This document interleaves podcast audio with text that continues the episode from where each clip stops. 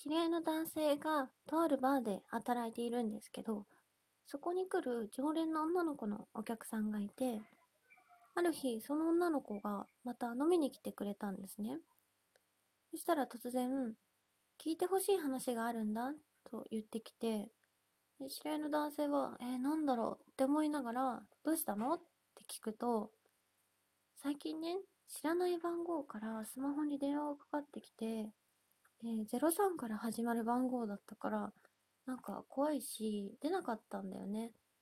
でもさ、後で気づいたんだけど、留守電にメッセージ入ってて、で、聞いてみたら、知らないおばさんの声で、カズちゃん、もしもしカズちゃんってずっと言ってるメッセージだったの。いやー、この人、多分番号間違えてんだなって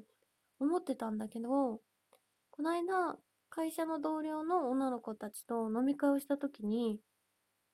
そういえばこの間変な留守電入ってたんだよねって同僚の一人が言って、ね、どんなのって聞いたら、カズちゃん、もしもしカズちゃんってずっと言ってるやつでさ、みたいになって、え、それ私にもかかってきたって言おうとしたら、別の子が、え、私にもかかってきたって言ってて、で、そしたら、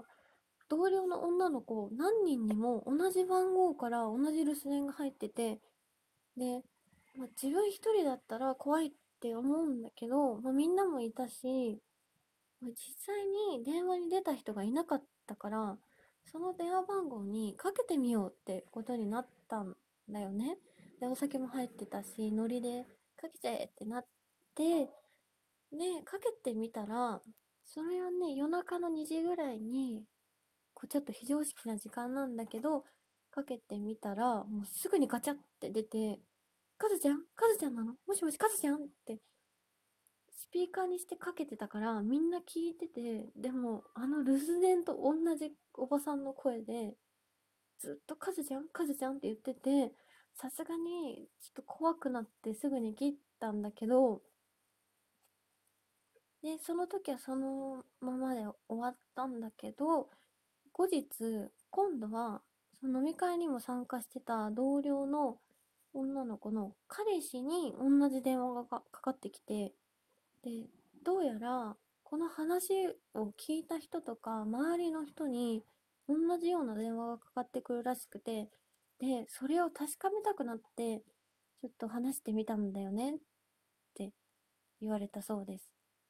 この知り合いの場で働いてる男性にはまだかかってきていませんが、もしかしたら皆さんにもかかってくるかもしれません。リアの自己物件日記。またまたいきなり階段から始まるということをしてみました。最後ちょっと失敗しました。くそー。これね、あの、途中で戻すとかができないんですよね。ああ、失敗した。何回もやったのに。難しい。そのわけで、自己物件日記、えー、もう結構進みまして、引っ越してから定期借家が終わった頃ですね。えー、定期借家が終わって、普通のにねん契約になってから、えー、やっとテレビが来ました。家に。やっと来たーそれまでずっと、あのー、音が出る系のものは何もなくて、結構静かな生活をしていました。えー、ちなみに今、あの、窓側でこれを撮っているので、マイクがうるさかったですね。すみません。で、テレビが来て、よっしゃ、仮面ライダー見れるってなってたんですけど、その頃になって、ね、スマホが勝手に謎の写真を撮り始めました。で、まあ、畳の部屋なので私は普段布団を敷いて寝てるんですけど、その自分の横にスマホを充電しながら寝てまして、で、もしね、寝ぼけて私が触ったとかで写真が撮れていたとしたら、天井が撮れているはずなんですけど、なぜかこの勝手に撮れていた写真っていうのが、えっと、座って角度をつけて、撮った部屋の写真なんですよ。別に何が写ってるっていうわけではないんですけど、なんで、あの、そっち側を撮ってるんだろうっていう、な、なんかよくわかんない写真で、まあでもそっち側には、えっと、鏡とか本棚がある方なんですよね。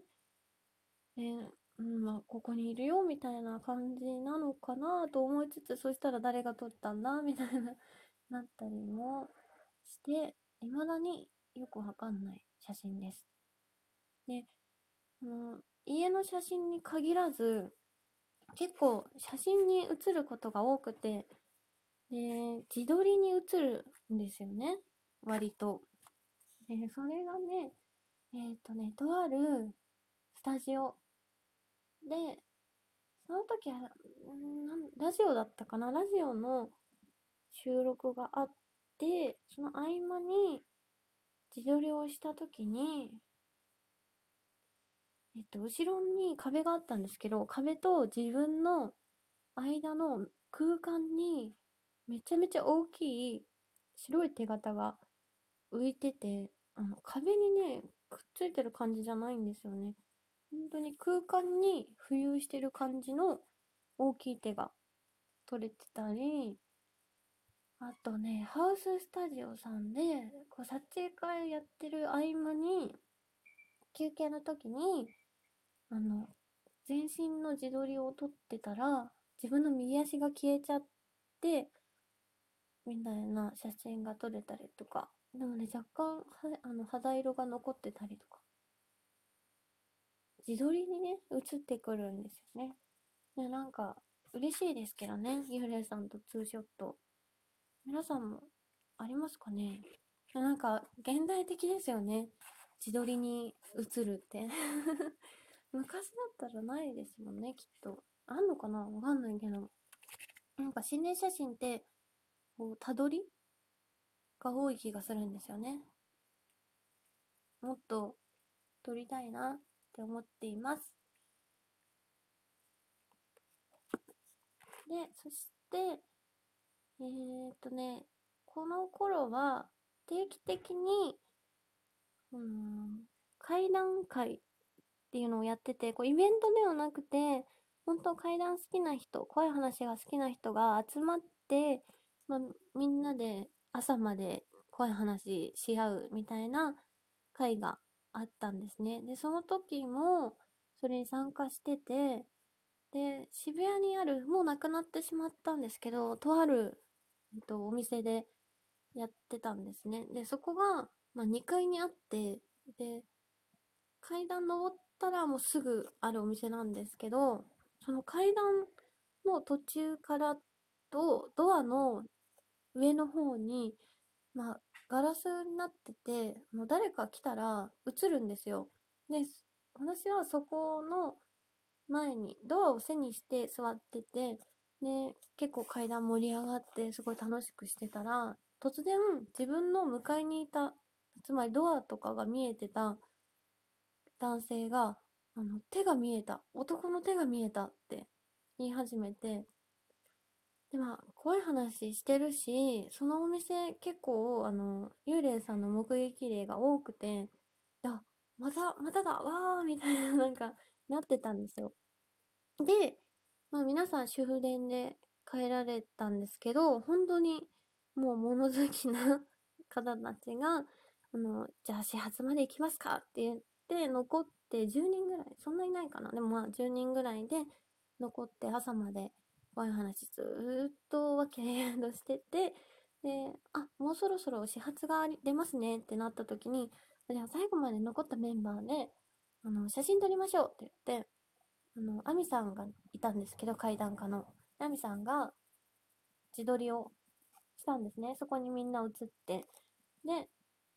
私の隣は、まあ、席あったんですけど、誰もいなくて、で、向かいに、えー、ふたり ?さん 人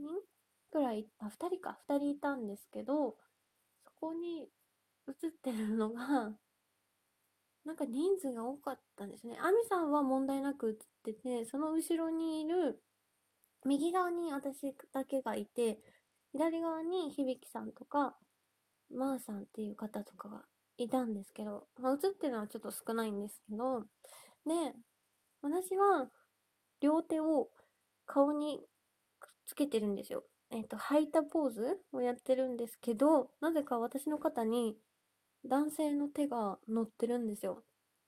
でも私の隣には誰もいないし、誰も映ってないのに手だけがあって、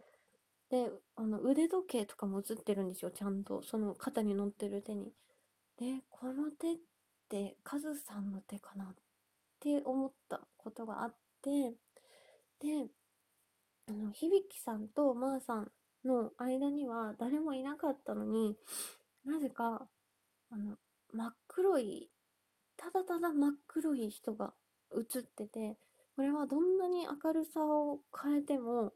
ただただ黒い人、誰かもわからない人が写ってて、でマンさんの腕がさんぼん写っててっていう写真がこの時に撮れて、だから家からカズさんがついてきてっていうのはまあわかるんですよ、肩に乗ってたのも。だけど他の人は何なんだっていうことがあったりして、でもうこの頃からそんなことばっかりやってましたね。朝までこういう話するとか、そんな感じの事故物件日記でした。また次回も聞いていただけたら嬉しいです。今回はこれで終わりです。バイバーイ。